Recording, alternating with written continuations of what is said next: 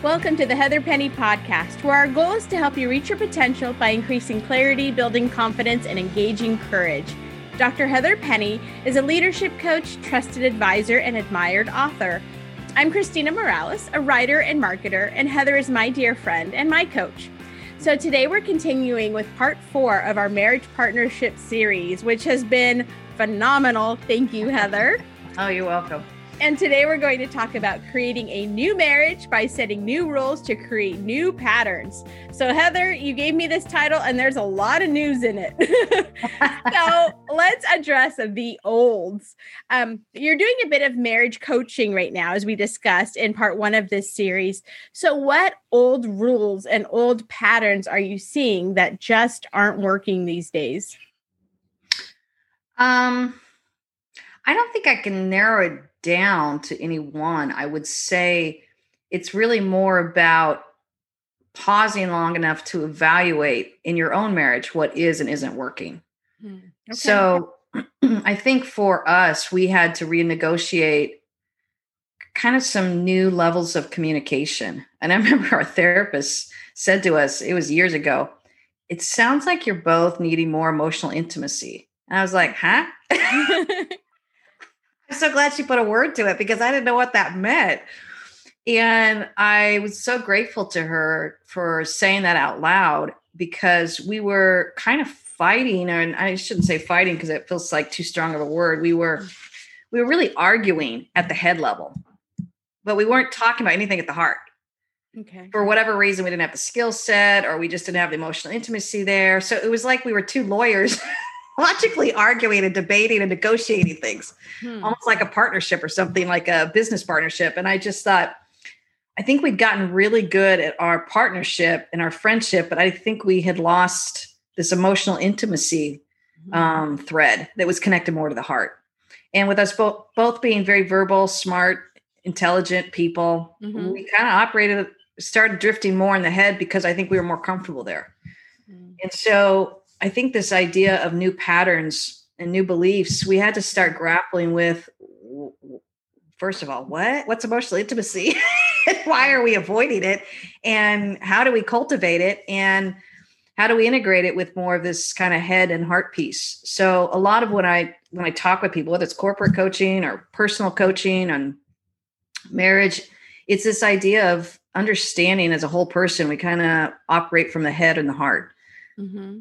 I think the more whole we live, we live in the space of of a integrated place of being able to talk from the head and talk from the heart. So I think that's a great example for me personally where new patterns, new languages had to start being developed that says, what are you feeling? No, not what are you mm-hmm. thinking? What are you feeling? And we were we were so um, inept at it, it earlier on that we literally had to pull out a page of paper that our therapist gave us called emotional categories and we had to circle our top three emotions. Wow. And i remember carrying it on my phone you know at times just to kind of look at it. And it's what i use with my clients too. I said yeah i think the more you have clarity on what you're feeling the more you'll confidently be able to speak to it and the more you'll courageously be able to take action on it. And that goes back to clarity confidence courage. Mm-hmm. can we put that sheet on our resources our podcast resources website Oh, totally. Yeah. Emotional yeah. categories. Yeah. Remind yeah. me and I'll get that there. Okay. Yeah. I would love to see that because so many times we don't know what we're feeling. I'm mad and I don't know why I'm mad. And I don't even know if the feeling is mad. It maybe it's called frustration instead. It's just there's so much bubbling. And do you notice women are more touchy feely feeling and guys kind of hide their emotions? Where does that play into this too? Because you're talking about the head and heart relationship. Yeah, I think that's actually the biggest myth in our society. Mm, we, okay. I think men are very sensitive and they're very connected to their emotions. They're just different than women. And oftentimes they might say it in one sentence I feel really sad or I feel really bad. And the, the, um, the woman oftentimes will be more verbal or they'll miss the cues and they'll continue mm. to talk, but they're, they totally miss the, the guy's sensitivity in that. I work with a lot of men now and I'm, I admire their sensitive hearts and i feel for them because i think many of the messages in society has said you know buck up you know, boys don't cry. There's no there's no crying in baseball. I even heard that with my son playing baseball. I'm like, no crying in baseball. what does that even mean?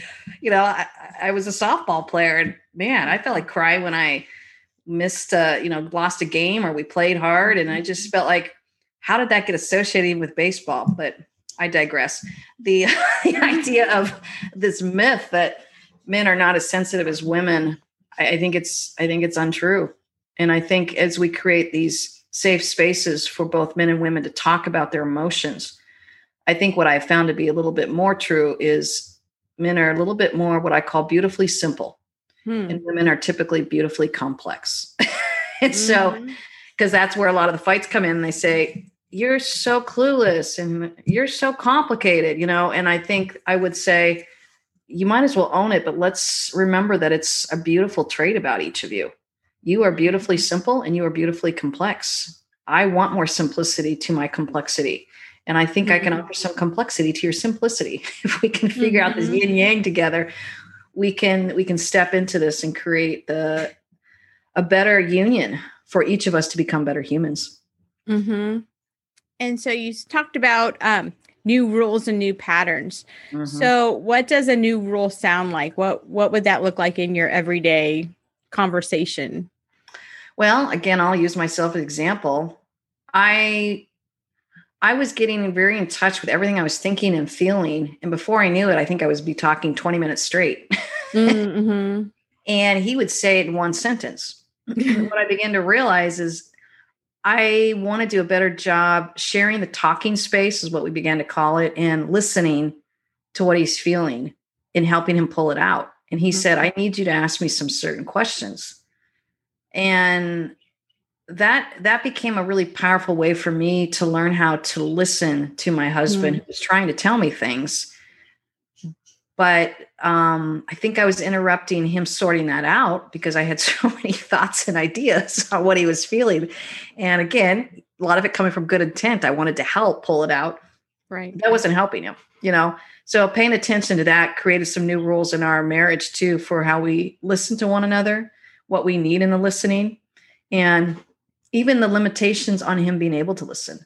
Hmm. And that's been a really powerful rule change in our marriage too, where he'll, he, we learned that he gets to say, okay, I've got about 10 more minutes to listen in me. really? You know, yeah. Oh yeah. We'll say that. And now with all the work that I'm doing the coaching, I'm saying that I'll be like, yeah. I got 10 more minutes or you know what? I'm moving into, I just said it this morning. I'm moving into an executive leadership retreat this, this weekend. Mm-hmm. I told, I told Darren, I said, I'm in the zone, man. Don't, don't try and talk about anything. You know, you're, you're running point with the kids. You're running point with everything. Like I am going to have my game face on here and I got lots to think about and I don't want to feel like I'm hurting your feelings with it. So, and of course, he was great. He's like, Thank you for telling me. I totally see you in the zone. I'm here to support you. But I'm learning to say those things out loud beforehand those are some new rules in our marriage that's creating new patterns so we don't have misunderstandings. Mm-hmm. Do you set a time or place aside? Because, like most people, we're working. My husband loves to talk at the end of the day. I'm in cozy in bed after I yeah. showered, have my book, put the mm. kids to bed. It's nine o'clock. I'm like, huh, my alone time. I can just read. And then he crawls in bed next to me and looks at me like a puppy dog and he wants to talk. And I'm like, dude, no, get away from me yeah and I, am I'm, I'm assuming yeah. that that's not the right words to use get away from me. Do you have a time and place where you do that? Because he's a he's a late night out i'm an early bird and so how do you establish uh, the proper time and place to say things? Well you know that's a good question. I think one of the easy rules that we start setting up is um, really nothing nothing good happens um, at the head place after 9 p.m neither of us in a good headspace. So if we're going to spend Thank time together, if we're going to spend time together, it's got to be more in the heart space. We either, you know, uh, relax and just have a nice chat about the day or get drop in front of a movie or we're conscious of not trying to work on problems or issues or even talk about things that's getting us worked up hmm. past 9 p.m. Once we set that boundary down, things got a lot easier. and uh, we just realized we're not at our best after that. So we don't try and tackle stuff after nine. That was just a real basic one. The other thing, too, realizing is my mind is so active that it's somewhere around 5 p.m. I need to start the process of shutting my mind down. Mm-hmm. Once I own that and realize that, I just said things like scheduling, things like dreaming, visioning, that's not really good for me because then I will be up um, till 2 2 a.m. or yeah. I'll get hooked into something. I need help kind of winding down. You know, we need to go out to dinner or we need to relax and make dinner together. We need to go on a walk we need to start engaging in ways that are supporting a winding down together. That mm-hmm. was a really new epiphany for me personally. And he loves it because he has, he's a pretty mellow dude and he, he has a very active wife. So he's like, What? You love being mellow? I said, Yeah, I love being mellow. I need help getting mellow. So, you know, learning how to have that dialogue together. And he's so good at hanging out and relaxing, and I'm not. So, uh, you know, it's what we kind of focus on after 5 p.m. So you start learning your rhythm of life together and what you're good at and what what you want to what you want to do in the space of a day and how you wind down together, how you tackle problems together, how you co-parent together, how you for us we're running two different companies under one S corp. So how do we run those companies together? So even how, when we have financial talks, we'll mm. say we're only going to talk about it once a month. We call it our D&H Financial Summit, mm, where we sit down. It's got to be in the morning it's got to be with the latte, and we usually can't go past two hours because you know finances and marriage. My gosh, right? But we have to have that, and then we have to have prep work to come to that so that we are prepared to the conversation. These are just like basic rules we started learning mm-hmm. on how to partner well in life and how to love each other at the heart level well. Mm-hmm and you're learning what works for you that makes you your best so you can bring your best to the marriage so right that's a new that's a new lesson for me. That's that's me taking notes right now because that's huge. And when you brought this topic um, to me you shared that couples should focus on finding their tire swing and star time together to cultivate growing intimacy. And this comes from your book the bracelet. Can you share what this means? Yeah. Again my focus typically is not to work with couples together. Some will come to me and say i really want to grow in my marriage. Can you work with us? And i think I don't, that's not where I want to go. I want to work with you on how you can go find your tire swing and your stars so that you can refill yourself up, kind of refuel, and bring your best self to the conversation. And if he's doing the same thing, there's this common bond and this awareness of how you're each stepping into the conversation and you're able to bring your best self to it. So I think as as marriages kind of work out what their own personal tire swings are, like how they mm-hmm. what I call active rest, how they go play, mm-hmm. and then a little bit more of this passive rest, spending time under the stars, literally contemplative time, mm-hmm. resting, lying in a hammock, you know, whatever it is that you do to let down on a more passive way. We both need we need both of these styles of restorative rest once I get them zeroed in on that, it's amazing what they can bring to the table. They remember that they really love each other and not only love each other, they actually like each other. They're able to find their voice and articulate what they need. They're able to get in touch with their heart and recognize some emotional, um, some emotions that they're grappling with that have, they've been mm-hmm. scared of. And I think they're surprised at their inner ability to be able to do that. And I want to just gently point back to when you find your own tire swinging stars, you actually bring bring your best self to the conversation. And then more excitingly how do you go find that together? Mm-hmm. you know this goes back to what i just said earlier of how you let down together. That's kind of star time for us. Hmm. um, darren just got us uh, e-bikes. That's our tire swing time you know? Okay. we jump on our our e-bikes and i do say e-bikes because this is making it much more pleasurable for me. I got a little i got a little motor that helps me get up that hill and i'm not swearing going up the hill because I'm so mad that I got stuck on this bike that I'm only 15 minutes and I'm huffing and puffing, right? Right. So I think it's this idea that how do we play together that really works for us? And that's something you continue to explore through your whole marriage. And it changes as your body ages, it mm-hmm. changes. As your interests um, change, you change. So I think you're stepping into these conversations together and saying, Hey, I've been exploring my own tire swing. Do you want to share some of this with me? And it may be yes or no, but you have to be open to that. there's I wanted to sit down and do a vision board with my husband because mm-hmm. it's part of mm-hmm. my tire swing. I wanted him to say, Yes, Heather, that's amazing. He's like, mm, Not so much. so I was like, Huh?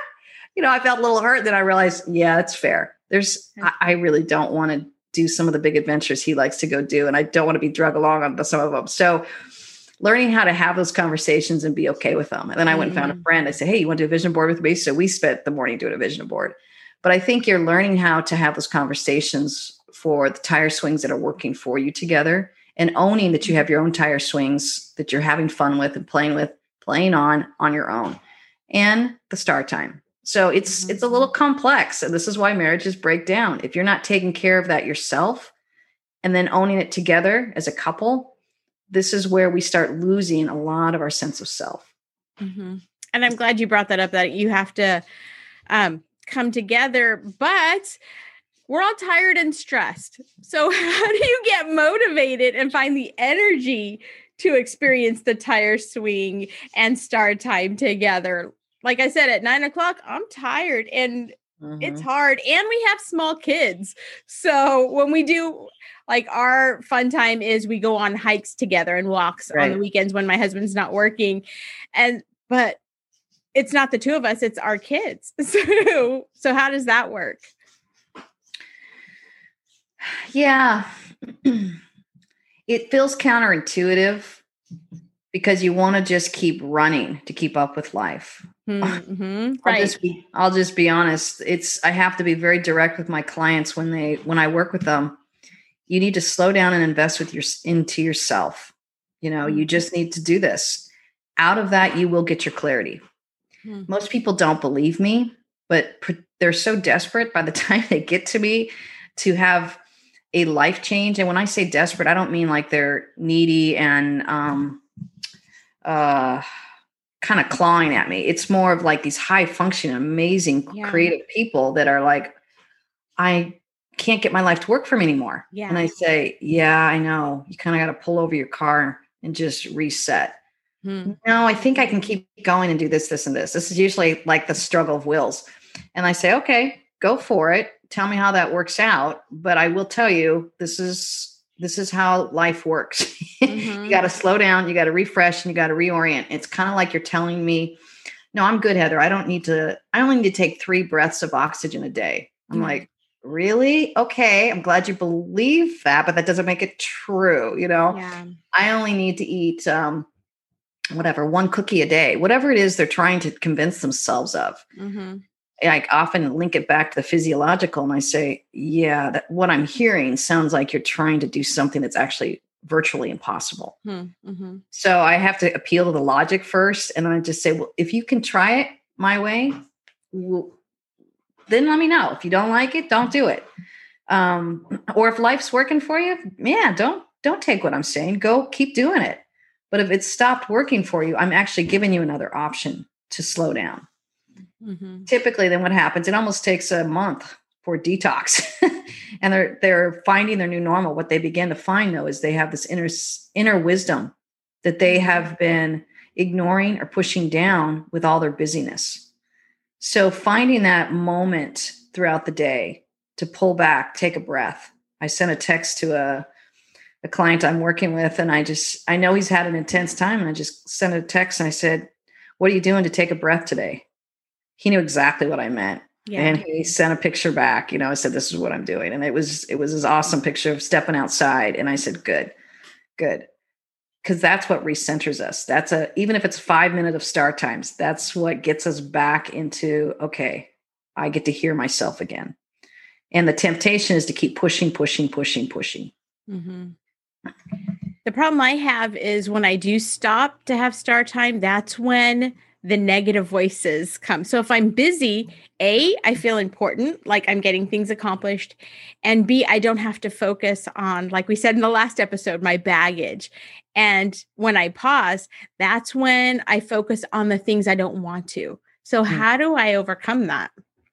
Yeah, that's that is a struggle for a lot of people. It's a lot of high achievers, a lot of high powered people. And it starts with changing those beliefs internally. What we're really, saying to ourselves is, I'm not enough. I got to keep going. I got to prove my worth. These mm-hmm. are some of the mm-hmm. false beliefs we're li- living with. I, I like to bring that to the core of the conversation because what you want to then go after is say, I reject this belief that I have to keep running in mm-hmm. order to mm-hmm. prove my worth. I have to say that to myself. I reject that false belief. And that's not enough just to reject it. Then I have to replace it with a true belief. Right. I am enough. Um, the world's not going to fall apart because I slow down. These are some other ones I have to say. Um, I get to take care of me, and out of that will come my best day today or my hmm. best self. My self care is going to be connected to how I care for the world. You know, this is all mm-hmm. different true beliefs. I have to reject my false belief and start with my true belief. and I have to let that start kind of percolating in my brain. Mm-hmm. And I have to do it every morning. You know, the more my world has grown and the more successful I've become, I'm surprised that even my own false beliefs start creeping back mm-hmm. up again. I kind of thought I mastered them. And I go, no, they're always going to be creeping up there. And it's the shadow side of success, mm-hmm. right? When you think you mm-hmm. have it, those false beliefs like to kind of trip you up. So, you know, for me, I step into my true beliefs and I hook it into my higher power I call God and I step into those and say, I believe I'm I'm made to be my best self. Mm-hmm. I'm not made to be a victim of this world or of people or of thoughts or of ideas or even of myself. so I have to reset that button every morning, if that makes sense. Mm-hmm. Yeah, because I don't know how to turn my brain off. Like, so yeah. it's just repeating your true beliefs of, okay, so I'm thinking of this conversation I had that didn't go well, and then replaying it. If I stop, then it's going to go in my head. But if I'm working, then I won't hear that. So the mm. best mm-hmm. way to replace it is just to, like you're saying, like, how, I don't know. How do you shut that down? Yeah, you know, that's why it's honestly why I hire people and that's why I do what I do mm-hmm. it, it's that noisy in your head you kind of need someone to stay in it with you mm-hmm. you know so i i like i like people to help me with the true belief because i can feel the false beliefs just screaming at me when i settle down that's usually a sign for me that i need to go get some help okay because they just stay in it with me and a good uh, either coach or counselor or therapist they will stay in it with you and stand with you in your true beliefs so i am very clear when i go in or when I hire someone to work with me, I just say, here's a false belief I'm battling, mm-hmm. and here's the true belief I'm trying to reach for. Help me. So I'm super clear on that. And mm-hmm. if they help me, I stay with them. If they don't, I move on. okay. because I I know that I'm struggling and I unapologetically ask for that. And that's on a professional level. On a personal level, um, I just reached out this morning and said, mm-hmm. Hey, I got a lot coming at me this weekend, and here's where I am standing in my true belief. Will you stand with me? So, you know, I just, I'm really clear with how I reach out when I recognize my false beliefs are kind of suffocating me or almost taking me out. Mm-hmm. This is where we reach out for help. And many of us don't know how to do that. So we reach right. out for quote help, and it's real hit and miss. If we're not clear, we don't have clarity on where we need help, we kind of subject ourselves to uh, good intentions and loving people, but a lot of them don't know how to help us when we're when we're raging with those kind of gremlins in our heads. Mm-hmm. so I think how we step into that and say, "Here's where I need help. Yeah. I am standing in this true belief today. I'm trying to reject this false one, and man, is it screaming at me." Mm-hmm. Why? Because probably a myriad of things have happened to you that it's it's creating that to come up. Mm-hmm. Excuse me. And so I think as you step into this awareness, you can invite either personal relationships into it or professional ones to stand with you and help create a whole new mindset. Mm-hmm. So, our podcast today should be A, creating a new marriage by setting new rules to create new patterns, and B, creating a new me by setting new rules to create new patterns. you got two for one today. And a new mindset.